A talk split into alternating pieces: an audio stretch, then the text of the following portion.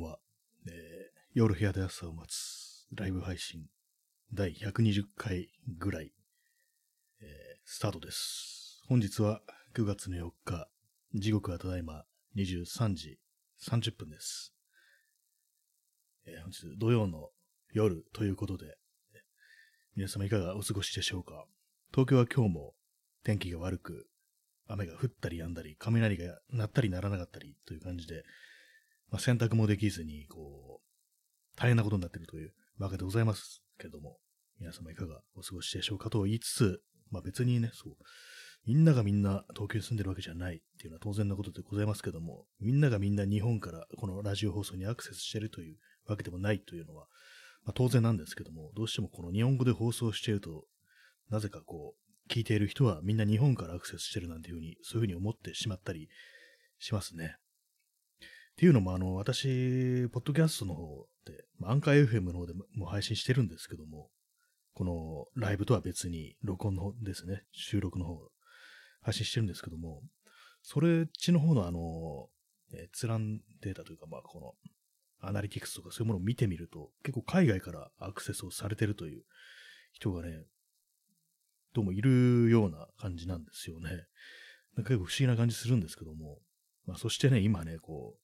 軽々しく喋ってしまいましたけども、こういう時とはこういうとこからアクセスしてるなんていう情報をね、さらっと言うのってちょっとどうなのかなって今自分で思ったりしました。その辺はね、秘匿しておくべきなんではないかなっていうふうに少し思っちゃったんですけども、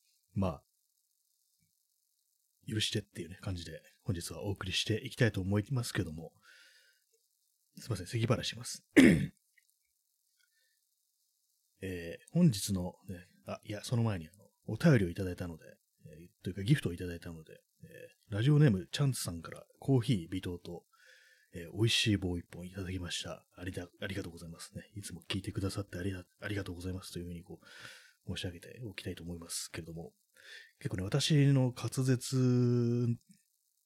なんですけども、結構苦手とする単語っていうのがね、結構あると思うんですよ。これはなんかちょっと言いづらいみたいな、自分の特性として、で、私がね、どうも滑舌よく発声できないという言葉、単語の一つとして、ありがとうございますがあるんですよね。なんかこれ言うとき、ちょっと引っかかっちゃう感じがするんですけども、実際他の人から聞いたらどういう風に聞こえてるのかよくわからないんですけども、なんかこれがありがとうございますっていうのがうまく発声できないっていう風にたまに思ってしまってて、引っかかるような感じあるんですよね。もう、これをね、克服するために、毎日ね、誰もいないところでありがとうございます、ありがとうございます、ありがとうございますとね、100本100本ノックみたいなことをね、やろうかななんていう風に思ったりしますね。はい。ラーさん、今日、お初ですね。初めてですね。よろしくお願いします。元気で明るく、人様に迷惑かけないで、希望を持って、はい、ありがとうございますね。なんか急になんか具体的な、っていうか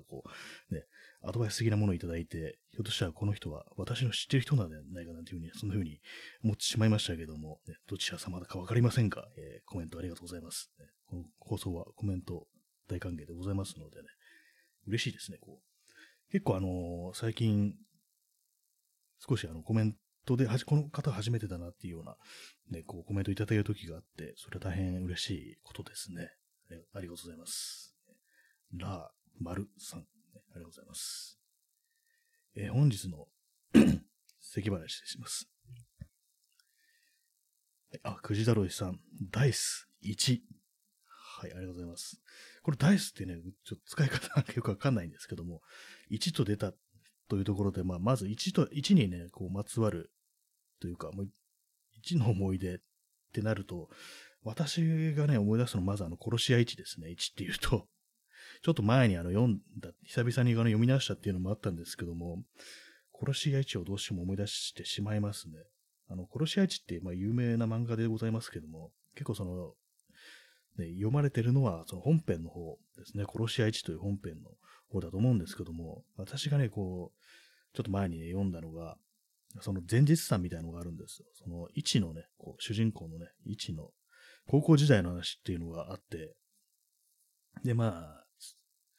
あれなんですよ、まあ、いじめられてるわけですよ。その主人公にじゃあ高校で、ね、いじめられたりしてるんですけども、その幼馴染の、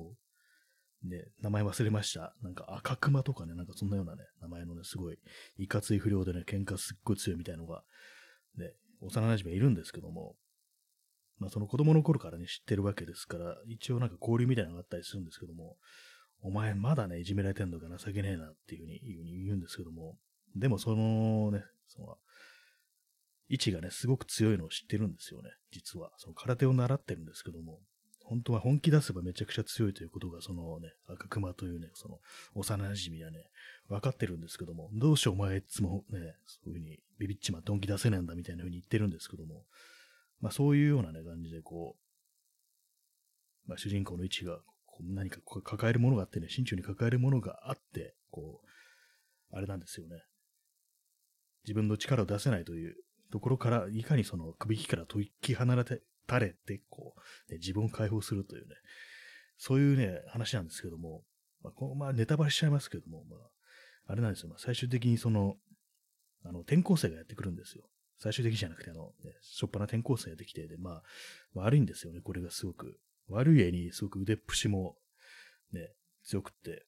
でその強さっていうのがまたねちっこい感じで、関節技を、ね、すごく対応して、こう、骨をね、もう痛みすら与えずに骨を折るみたいな、そういうようなキャラクターでね、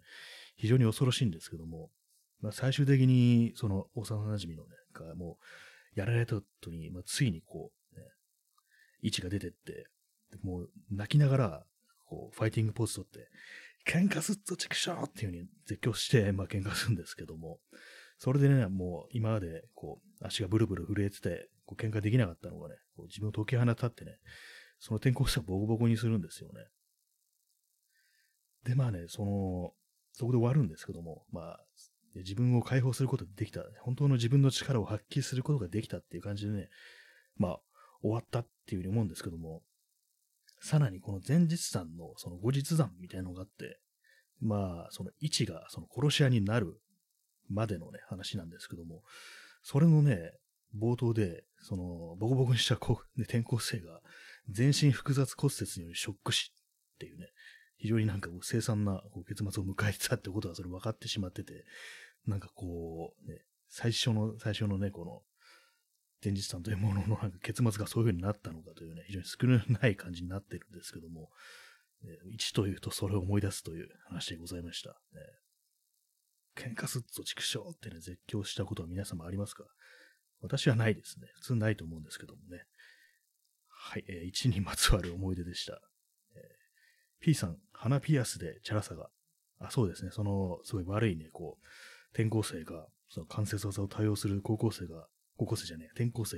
鼻ピアスしてね、確か関西からね、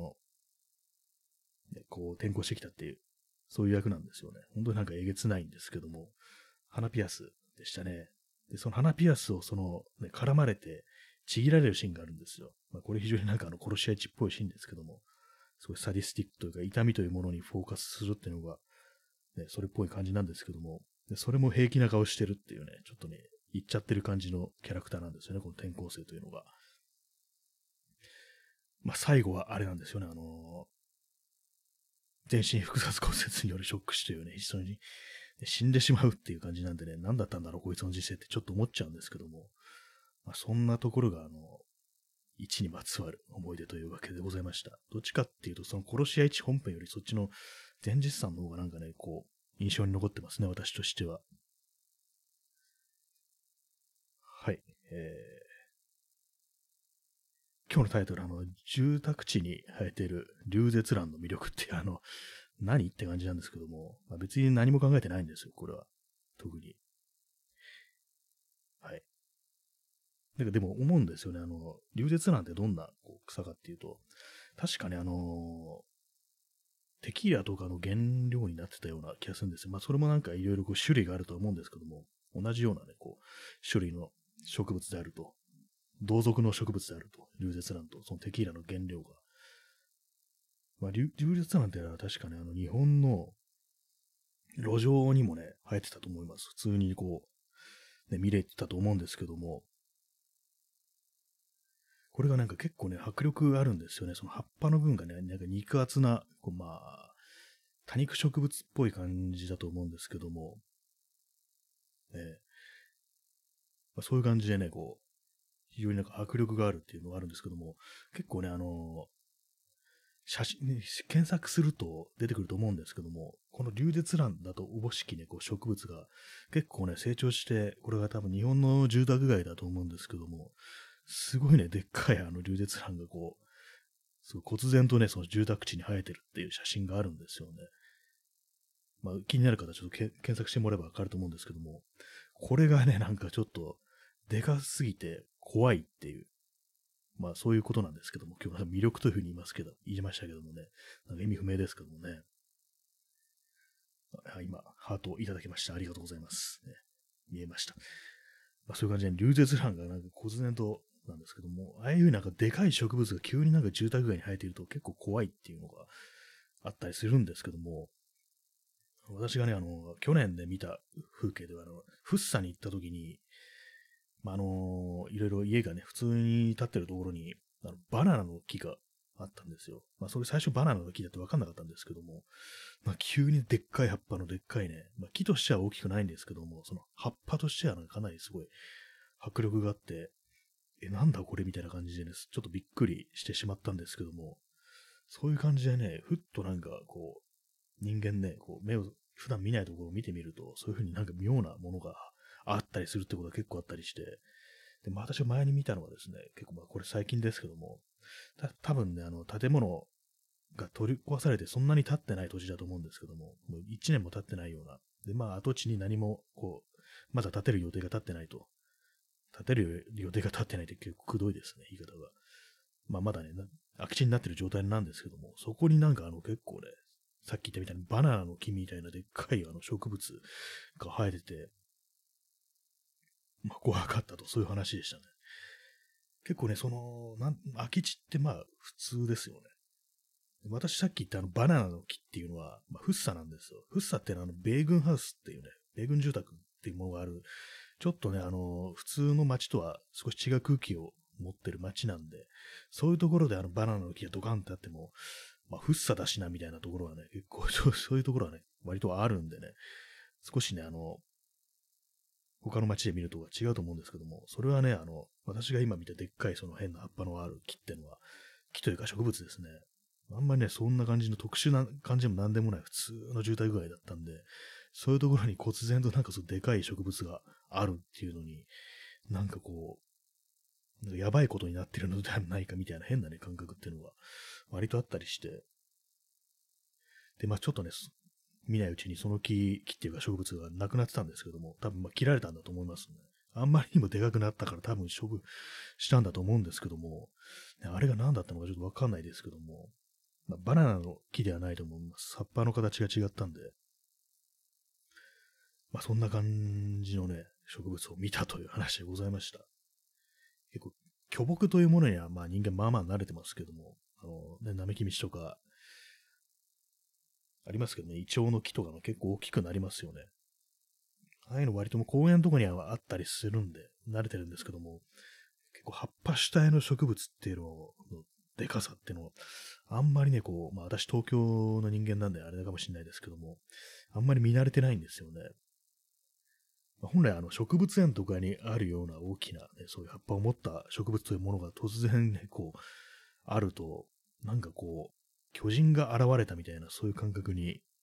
なるんですよね。なりませんか？そうですか。ね、私はなるんですっていう、まあ、そういう話なんですけども。でそういう感じでね、その、デカめの植物があるマップっていうのを、ちょっと作りたいなというふうに、今思ったんですけど、本当に今。でもあんまり見ないんですよね。その、まあ、フッサぐらいで、多分ね、空き地にこそ、忽然と生えるような、でっかい植物っていうのは、やっぱりさっき言ったみたいに、まあ、あんまりでかくなると邪魔だからって切られちゃうっていうのが割とあるんですよね。切られるというか抜かれるというか、そういう感じなんですけども、まあ、そんな中で私一つ思い出せるでっかい植物があったなっていうのがあって、それはですね、新宿御苑の、これは新宿御苑の中じゃなくって、すぐそばに新宿通りって走ってますけども、そこから南に一本入った通りがあるんですけども、まあ、普通になんか雑居ビルとかが立ち並んでるようなところなんですけども、その辺写真のね、こうギャラリーとかが結構あるんで、私よく行ったりするんですよ。その中の一つのビルのこうエントランスの脇に、これ多分ね、バナナの木だと思うんですけども、結構でかい葉っぱのやつがね、あります。これは。確かですね。真実だぜというふうに言っときますけども、それね、結構ね、私としては、こう、すごいっていうふうに思うんですけども、ただ、ビルの脇に植わってるんで、その、普通に住宅街に生えている時よりかは若干インパクトに欠けるっていうのがあったりするんですよね。はい。私今ここまで話してきて何が言いたいのかなって感じになってきましたけども、まあそういうね、でかい木があるところがあると、そういうふうにね、こう、申し上げたいんですけども、まあ、これは新宿御苑のすぐ近くに、さっき言ったみたいな新宿通りから南に一本入った通りに、こうあるのでね、こう注意深く歩いてみてれば、そのビルのね、脇に生えてるのでね、ちょっと気になるという方が行ってみてほしいんですけども、私も何度かそこ行って写真撮ったことがありますね。ただなんかビルの入り口になんか生えてるものって結構ね、その堂々と、ね、写真撮ったりするのって結構気が引けるというか、割になんかその辺のこう、写真撮っててね、こう、入り口的なところで人のね、住んでる建物とか、まあ、そのビジネスとかに使うようなビルでもそうですけども、あんまりこう、その、ね、堂々と写真撮るっていうのが私あんまできないタイプで、普通のなんか街並みとかだったらできるんですけども、結構入り口というものに結構、ね、弱いというか、堂々とカメラを構えて正面からっていうことがなかなかできないんで、あんまりこう何度も撮ったことないんですけども、まあそこには結構ね、でっかい葉っぱのバナナと木とおぼしき植物が生えているというね、そういう話でございました。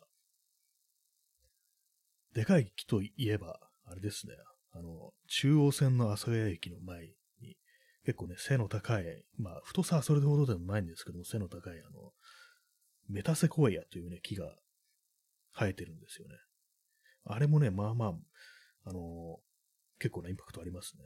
最初はメタセコイアじゃなくって、なんか普通のなんかその辺に植わってる木と同じなのかなと思ったんですけども、どうもね、なんかその、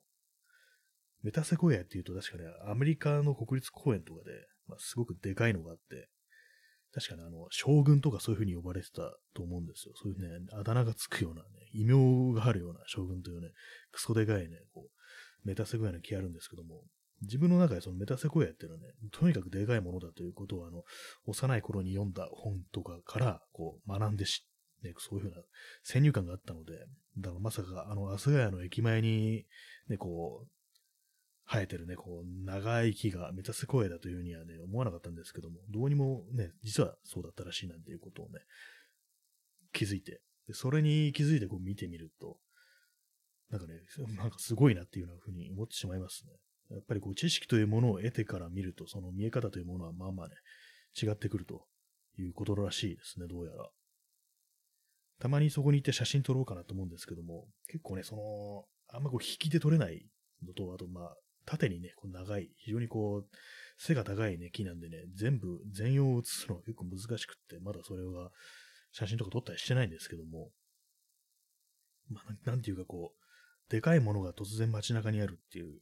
そういうのを意識してね、こういろいろ探していくと、結構いろんなものがね、あるんじゃないかななんていうふうに思ったりはしますね。はい。ここまでね、18分57秒ですけども、まあ、喋ったところで、インスタントコーヒーを飲みます。はい。クジラドリさん、直立した木だからチルトで撮りたいですね。そうですね、やっぱりこう、直立した、まっすぐね、こう、縦に伸びてる木ですから、こう、遠近感とか、まあ、チルトっていうのはあれですね、レンズの方を、こう、ちょっと説明が難しいですね。なんかこう、あれなんですけども、要は普通にカメラを構えて見上げる形にすると、上の方がすぼまって、こう、まあ、遠近感がすごく強調された写真になるんですけども、それを修正するというようなレンズが、こう、世の中にあるんですよ。それは建築写真とかによく使われて、まあ、要は遠近法とか、まあ、パースとかを正しく修正したっていうか、まあ、正しい形でこう、どんな建物なのかはっきりと分かりやすいような感じでこう、撮るっていうね、そういうものがあるんですけども、その感じでそうですね、撮りたいですね。私もその、チルトというかね、その、建築写真に使うような、ね、レンズってもう一本持ってるんですけども、でもああいうのね、すごく高いんですよね、ちゃんとしたやつとかは。私の持ってるのは、ほんと大昔のニコンのレンズなんで、その、画面のね、画角というものがね、こう、あんまり広角じゃないんですよね。だからその、木をね、全部、その1枚で収めるっていうのが割と難しかったりして、それでなかなかこう、撮る機会が、ね、うまくないんですけども、やっぱりこう、建築写真ってね、割とたまに私も見るんですけども、なんか独特のなんか良さっていうか、こう、結構、ね、人の目って結構不思議なもので、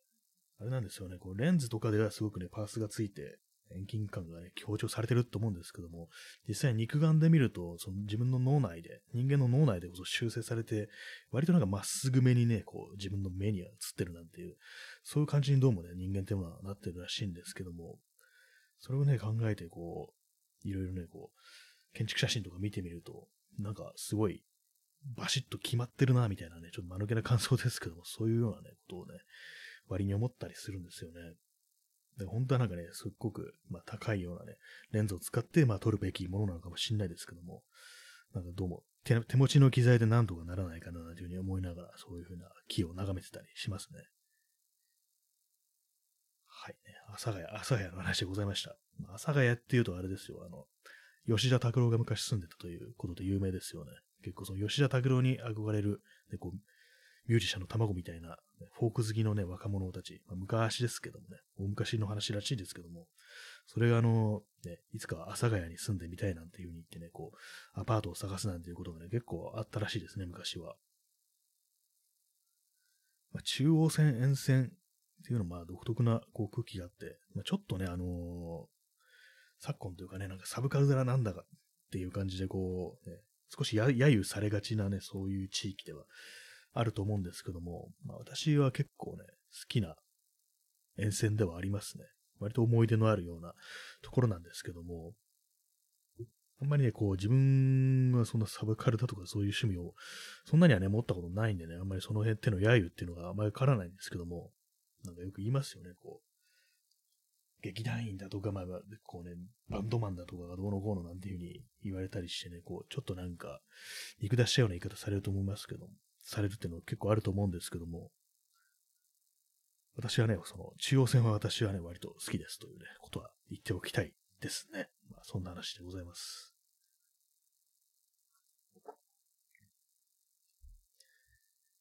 今日も東京はね、大変涼しい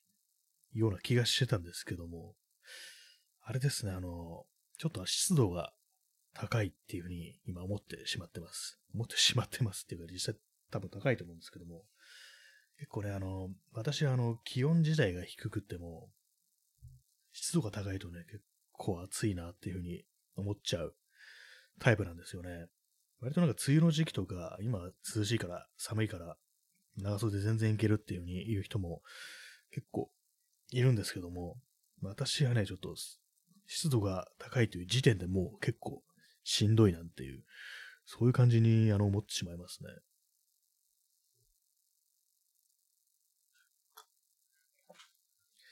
はい、湿度の話でした。なんか、あれですね。今、ラジオトークのライブ配信というね、まあ、この、まあ、最初この、アプリは収録だけだったんですけども、途中からこう、ライブ配信というものができるようになったっていう風な経緯があるんですけども、それがちょうど1年ぐらい前から、そのライブ配信のサービスが始まったということで、で、今1周年だったということで、このライブ配信の枠が通常30分のところ、1時間に拡大されてるんですね。で、まあ、今日もね、なるべく1時間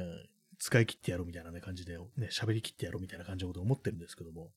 結構ね、今から大丈夫か話すことあるかみたいな感じでね、結構動揺してたりしますね。はい。P さん、シットトゥードゥ、シットゥードゥ、湿度。はい。うまいこと言ったって感じですけどね。シットトゥードゥっていう不思議な英語になりますけど、これは日本語訳するとどうなるんだろう。シットトゥードゥ。最近なんかもう英語がね、なんかもうパッとね、読めなくなってきましたね。あれなんですよね、こう喋りながら、こう、字をね、見るときと、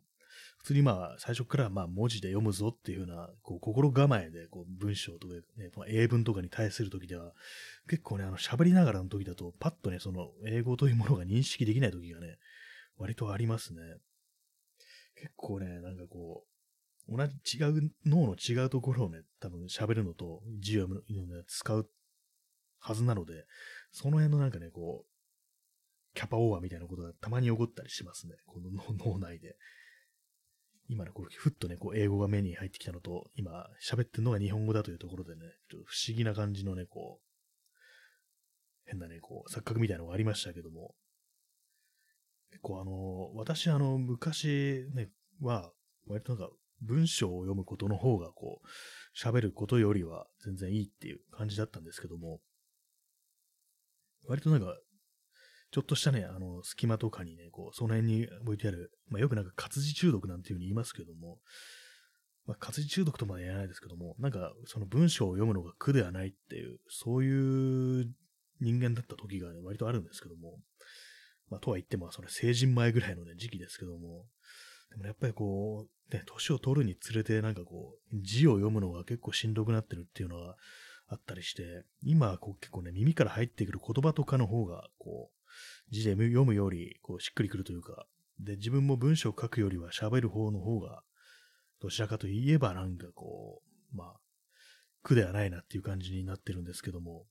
なんでこう文章を読むのが結構ね大変になったのかっていうふうに思うと、もしかしたらインターネット、まあ、特にソーシャルネットワーキングサービスと呼ばれる、でね、なんでそんなこう、もったいぶった言い方するんだって感じですけども、まあ SNS とかですよね。まあ Twitter とかだと、毎日毎日文章がね、140字といえども、たくさんフォローしてれば、だーっとね、こう、文字という形で情報が流れてくるんで、まあ、そういうものを一つ一つ真剣に読んでなかったとしても、やっぱりこう、人間のこう、あれですね。今なんかふっとね、わかんなくなりましたけども、あれですね、こう、キャパをね、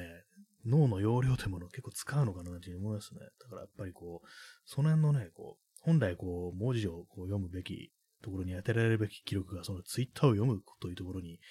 ね、奪われているのではないかなんていう、そういうふうにね、思ってしまったりするんですけども、まあ、それでもね、その SNS というものはやめられないっていう感じなんですよね。まあ、結構ね、ツイッターとかね、見てて非常にまあ暗いニュースだとかね、こう胸くその悪いね、つぶやきとかね、そういうニュースとか結構流れてきてて、たまにこう、なんかこう、精神状態にあんま良くないな、なんていうふうに言われると思ったりするんですけども、やっぱりね、どうしてもこう、逃れられないっていうね、感じしますね。逃れられない。ふと思ったんですけども、長渕剛の曲で、逃れられない闇の中で今日も眠ったふりをするっていう歌詞がありましたね。トンボだったかな、なんか。突然なんか思い出したんで言いますけども、結構なんかね、怖いですよね。逃れられない闇の中っていうのは。なかなかね、こう目をつぶっても闇で、しかも眠れないっていうね、そういうのがあると、まあ怖いですよね、ほんと。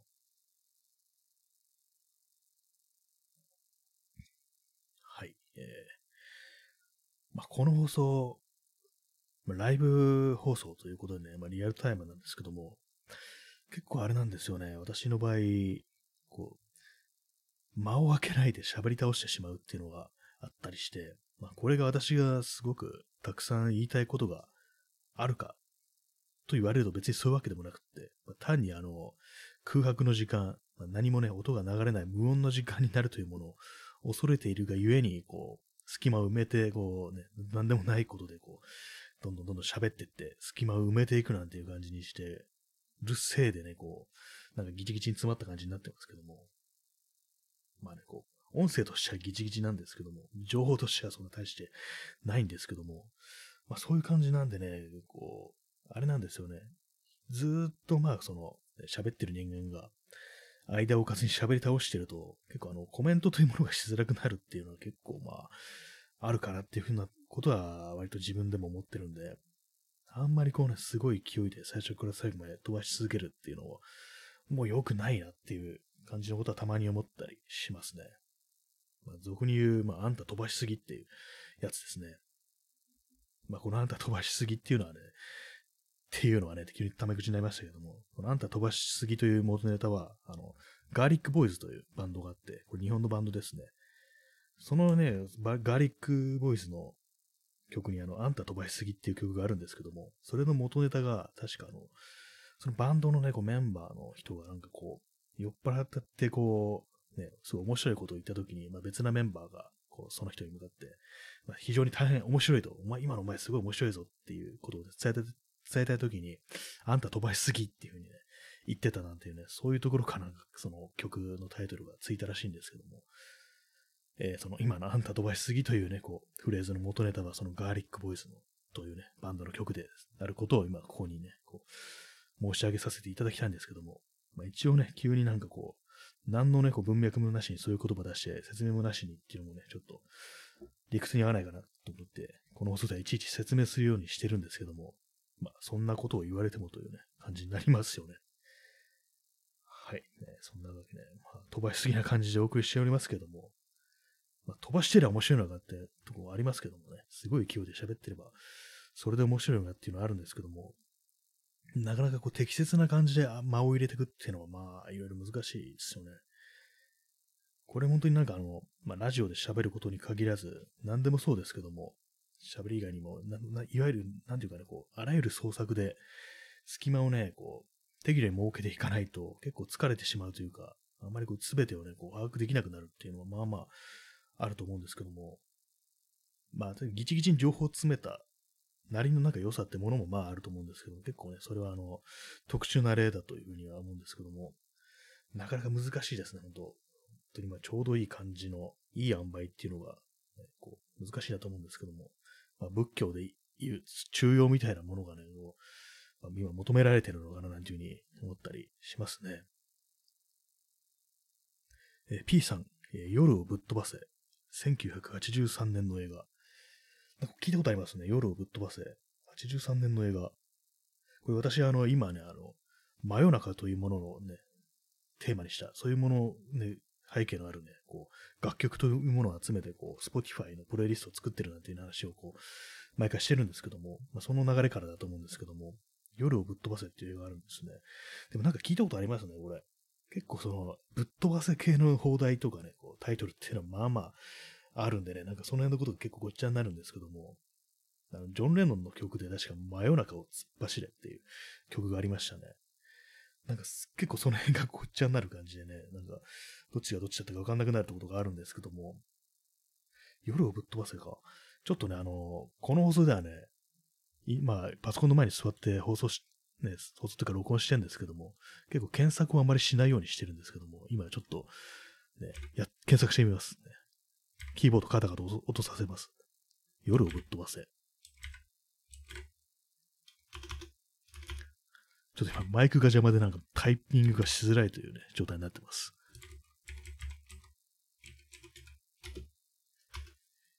映画、夜をぶっ飛ばせ映画。これは日本映画ですね、これ。これは知らなかったな。ですね、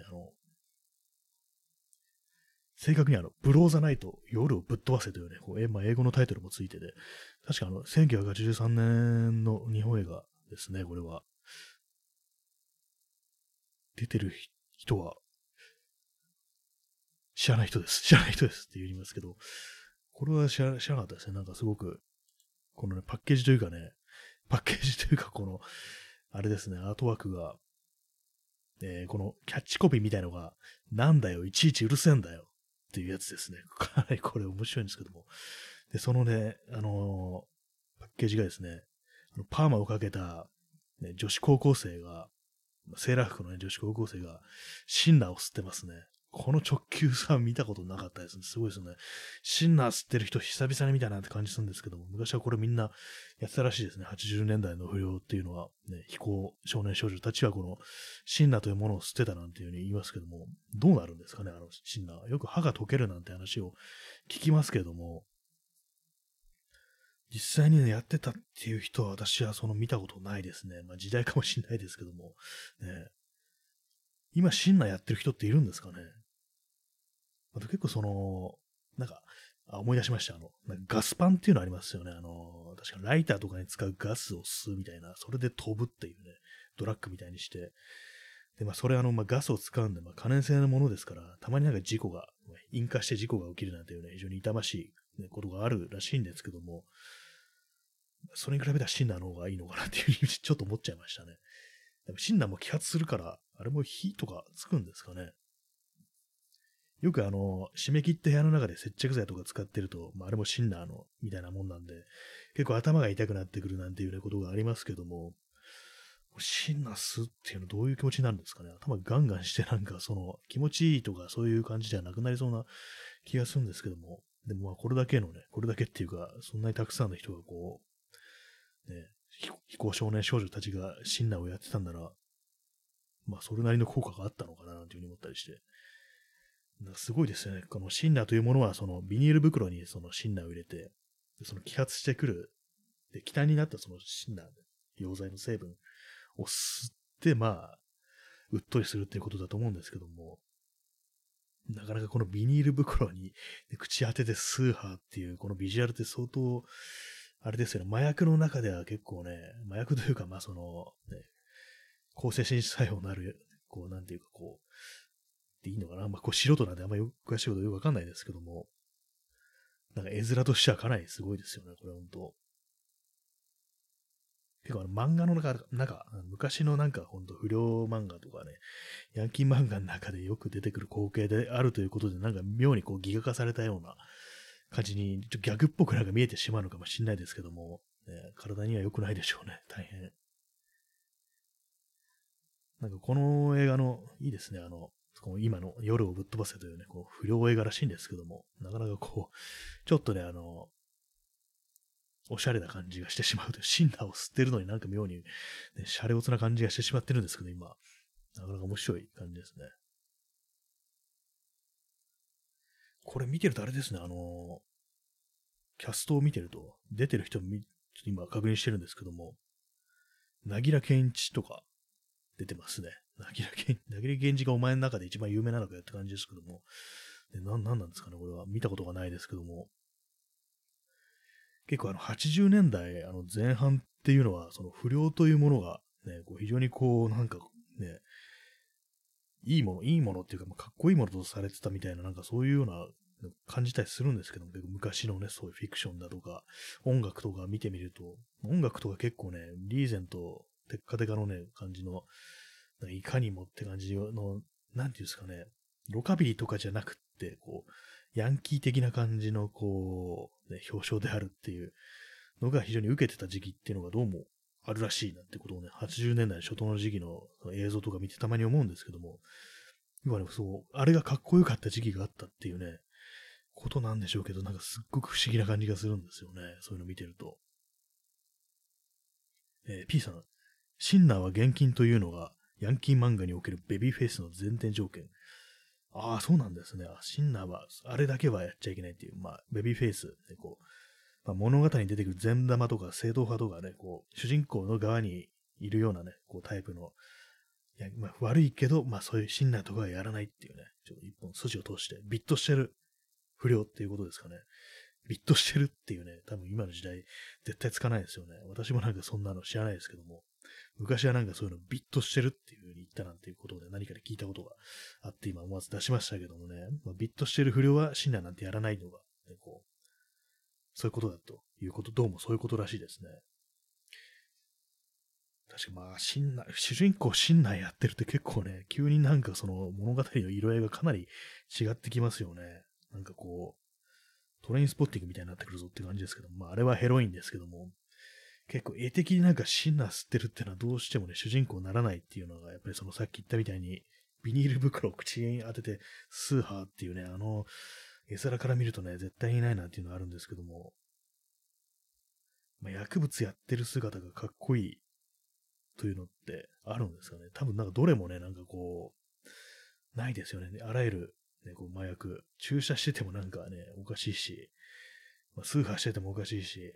まあ、マリファナとかみたいなタバコで吸ってても、なんか、単にリラックスしてる人みたいになるし、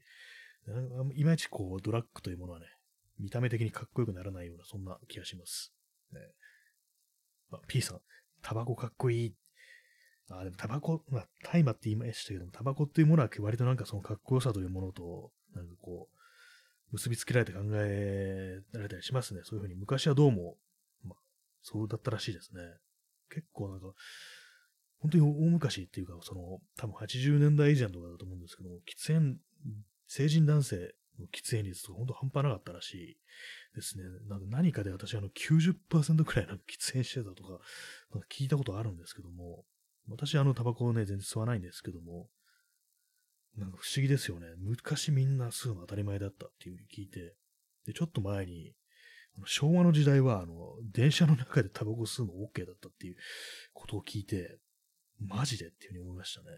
マブでっていう風に思いましたね。まあ、ちょっと昔の不良風に言いましたけども、マブでもくすってんのかやっていうね、ことを思ったんですけども、ちょっと信じがたいですよね。で、線路とかに、吸ったタバコとか普通になんか投げ捨ててたっていうことを聞いて、でも本当になんかこう、めちゃくちゃ汚かったっていうことをね、聞いたんですけどもね、なんかすごいですよね、本当に。こう今の時代ね、本当私も友人とかで結構タバコ捨てたのがいて、やっぱこう今になると結構やめてるっていうね、こう、人が多いですね。やめたっていう人が結構いたりして、それもなんか時代の変化だなっていうふうに思うんですけども、まあ、やめられない人も電子タバコになってたりするっていう感じで、そういう風になってるんだと思うんですけども、ね、本当昔は本当にタバコというものがかっこよかったっていうのがあったりして、で結構90年代だとか、まあ、0年代前半だとか、まあ、そういう時期のこうバンドのライブ映像とかを見ると、たまにこうね、タバコ加えてこうなんかライブしてるっていうのがあったりして、まあ、要はナンバーガールのね、向井秀徳のことなんですけども、なんかね、ステージ上でね、こう、タバコ吸ってるっていうね、こう、ライブ映像を見て、なんかちょっとびっくりするっていうのがあって、昔だったらなんかね、たくさんの人がタバコ吸ってたから、まあ、ライブ中も吸いたいのね、みたいな感じに見えてたのかもしれないですけども、今見るとなんか、ちょっとね、言い方あれですけども、なんか生きってる風に見えるっていうか、なんかね、わざと悪いことやったよっていうことを結構、まあ、不自然な感じに見えるっていうか、生きってるって言い方あれですけども、なんかかなり不自然な感じにしてるっていうね、見えるんですよね。はい、タバコの話でしたね。タバコ。逆になんか今からタバコ吸うってどうなんですかね。結構すごいですよね。わざわざなんか自分からそういうところにこう行くっていうのも、しかもこのコロナ禍においてね、まあ、多分タバコっていうのはまあ肺に良くないですから、喫煙経験のある人がなんかちょっともしかしたら、病が重くなってしまうなんていう、ね、可能性にもどっか触れてるようなね、そのニュースがあったような気がするんですけども、でその感じなのに、今タバコを吸い始めるっていう決断をする人っているんですかね。いたらどうしようというふうに思いましたけども、結構まあ若い人だったら、ね、いるのかと思うんですけども、でも今のね、若者っていうのは全然まあ吸わないなんていうふうに言いますし、全然ね、実際こう、見ないですけども、でも新宿の、あれ、西口かな、新宿西口の、ところにタバコ吸えるとこあるんですけども、まあ、喫煙、コーナーみたいなね、こういう吸い立てみたいのがあって、その中でみんなこう、タバコ吸うっていうね、スペースがあるんですけども、たまに通り過ぎるときにそこ見るとね、結構人がいるんですよね。タバコね、吸ってる人、まだこんないるんだみたいな感じで、ちょっとびっくりするんですけども、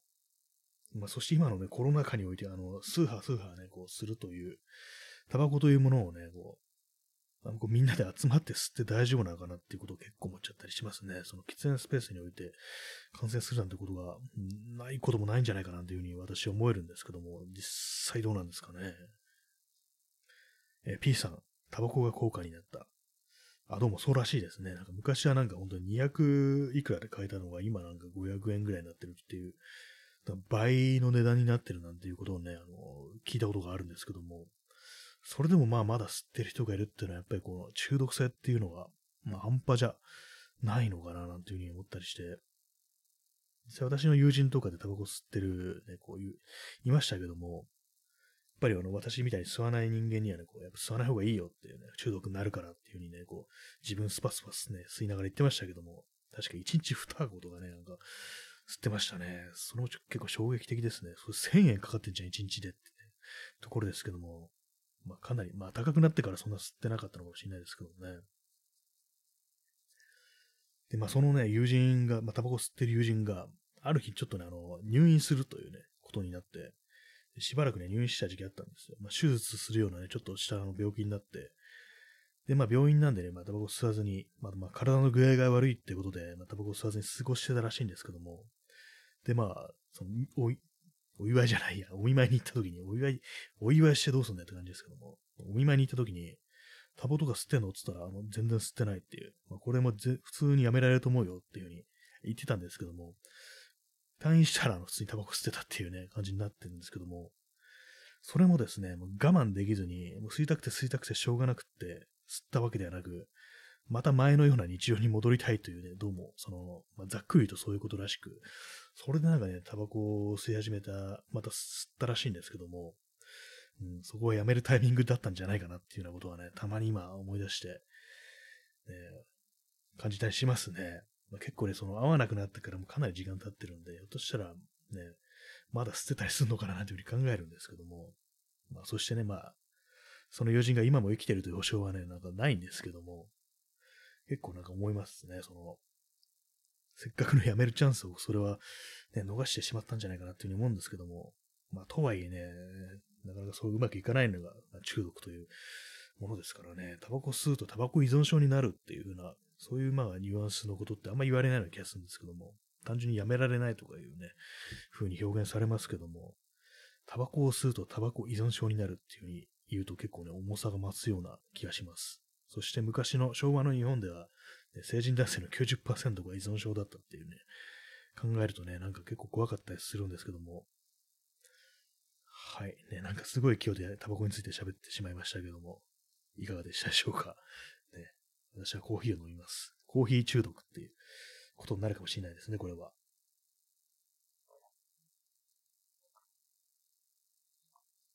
いけませんね、やっぱりこう、間が空くのを恐れて、ずーっとこうね、間を空けずに喋り続けてしまうっていうのがあったりしてね。私が普段喋ってるのを、日常でね、こう友達付き合いとかで喋ってるのを聞いてる人からしたら、こいつなんでこんなにずっと喋ってんだってね、普段の感じと全然違うぞっていうね、ところでびっくりするかなっていうふうに少し思うんですけども、ね、全然まあリアルではね、こんなふうに連続してね、こう、ダーッと喋ったりはしてないんですけども、当然のごとく。どちらかといったら、まあ、聞き役的な感じのことが多いんですけども、なんかどうもこのラジオ放送というものを始めてから、自分一人で喋るっていうかね、こう、勢いよくね、こう喋ってしまうようになってるんじゃないかってことを少し思うんですよね。まあ、要は日常の喋り方というものがこのラジオのに引っ張られて変化してるっていうようなことをね、ちょっと感じてしまう時があって、あんまりそれなってもなーっていうね、感じのことは思いますね。なんか会話っていうのはこう人と人とがね、こうやり取りしてこう成立するものであるっていうのがあるんでね、一方的にダーッと喋ってるんじゃん、もうこう、そのコミュニケーションにはならんだろうということで、それもあれだなと思うんですけども、なんかどうにもね、この、引っ張られてるのではないかってことはね、ちょっと、怖くなったりしますね。チャンツさん、それは怖い。一人で喋り続けるようになる。そうなんですね。私もこれ1年ぐらいね、1年以上続けてますから、結構ね、その器具というものはね、たまーになんか感じるときありますね。一人でこう、ね、喋り続けてね、こう気持ちよくなってるっていうね、かなり、嫌な感じですよね。こうなんかいかにもなんか日本のね、こう悪いおじさんみたいな感じになってしまうなと思うんで、それはちょっと避けたいなと思うんですけども、なかなか難しいものがありますね。人と喋るということが、ね、こうバランスよく相手が喋って自分が喋ってってね、こう和気あいあいとなんかそういうのをすごく楽しく会話というものを行うっていうのを結構まあ慣れっていうかね、こうスキルというものがね、スキルってあんま使いたくない言葉ですけどもね、そうテクが必要になるみたいな。ことはね、ちょっと思っちゃったりするんですよね。まあ普通、まあ永遠に一人で喋り続けたいかと言われるとね、全然そんなわけでもないんですけども、まあ、この放送でもね、別に一人で喋りたくって始めたというわけではなく、まあ普段の会話というものがこう、減ったという、まあその代替としてね、こう、始めたという感じなんで、まあ、決して一人で延々好き勝手に喋り続けたいというわけで始めたわけではないので、まあそれのね、こととはちょっと違う、まあ、そういうふうに、ね、人間になりたいかというとそういうわけではないのでね、あれなんですけども。でもね、なんかほんとこう、癖みたいな感じで、こうワンセンテンスが非常に長くなるみたいな感じになったら、ちょっと嫌だなっていうふうに思いますね。こう大体まあ、会話っていうのは、あんまりこう、その一文っていうかね、人喋りが長いと、ちょっとね、うんざりしちゃいますからね、相手にこう、返すぐらいの余裕が、ってものがね、ないと、あれなんでね、非常にこう、難しいところであるんですけどね。ちょっとインスタントコーヒーを飲んでたら、ちょっと変なとこ入ってむせそうになりました。で最近なんかちょっとむせんのが増えてきてるような気がして怖いんですよね。まあ、多分私前に逆流性食道炎というね、ような症状がよくね、起きてた時あったんですけども、まあ、その時結構ね、酒を飲んでる時期だったんで、まあ、酒のせいでこう、まあ、食道だとか、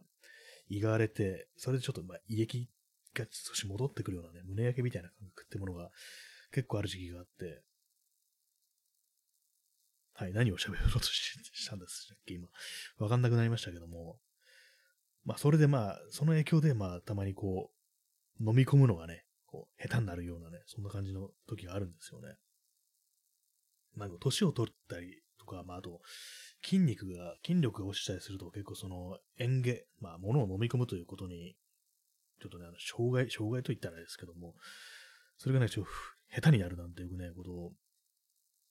聞くんですけども、確かにね、こういう、まあ、コロナ禍において本当になんか運動とか全然してないし、前はね、たまに気が向くと筋トレとかやってたんですけども、それもね、なんかこう、やらなくなったんで、そういうのもあってなんかこう、たまにむせたりするなんていうね、そんなね、ことがあるのかなと思うんですよね。結構まあね、喉に入ってむせるっていうのがやっぱりこう、格段に増えてるような気がするんで、あれなんですけども、この喋るということも、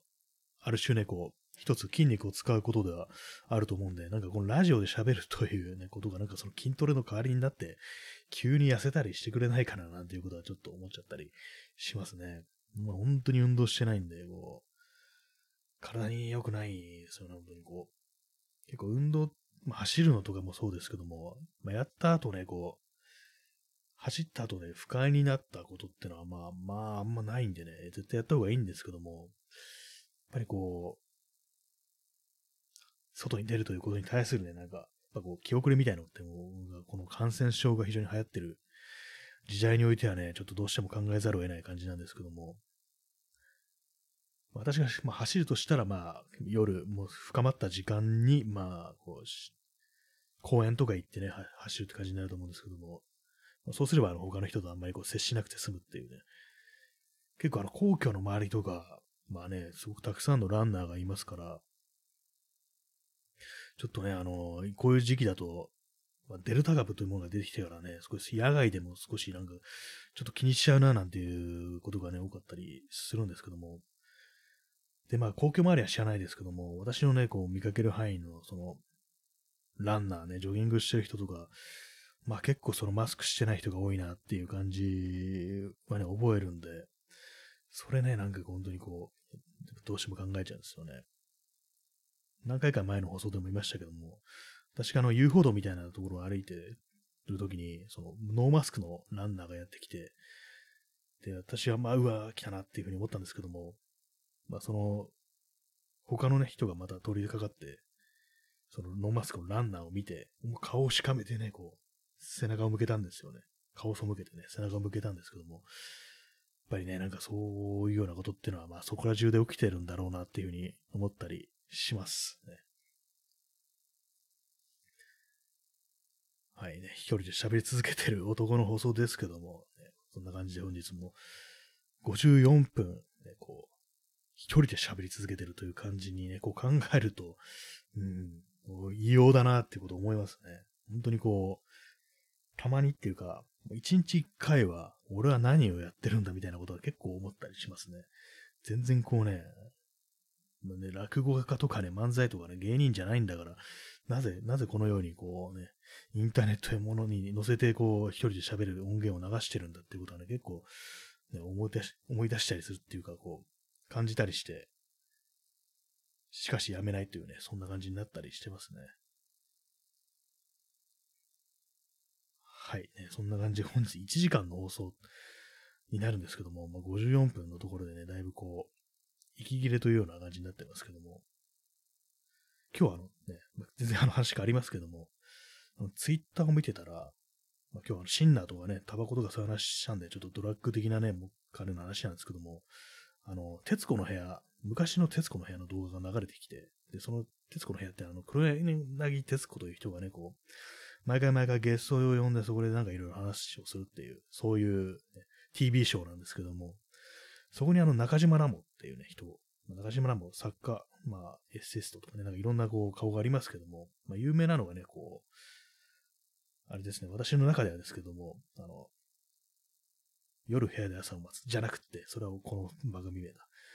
今夜すべてのバーでってね、夜しかってないだろうって感じですけども、まあ、その、今夜すべてのバーでっていうね、中編小説ですね。私それ非常にこう好きでね、持ってたまに読み返したりするんですけども、これアルコール依存症の話なんですね。それ生じゃない、中島ラモが、アルコール依存症になった時のね、こう、ね、話をこう元に、話っていうかね、実体験を元に書かれた小説なんですけども、結構まあその、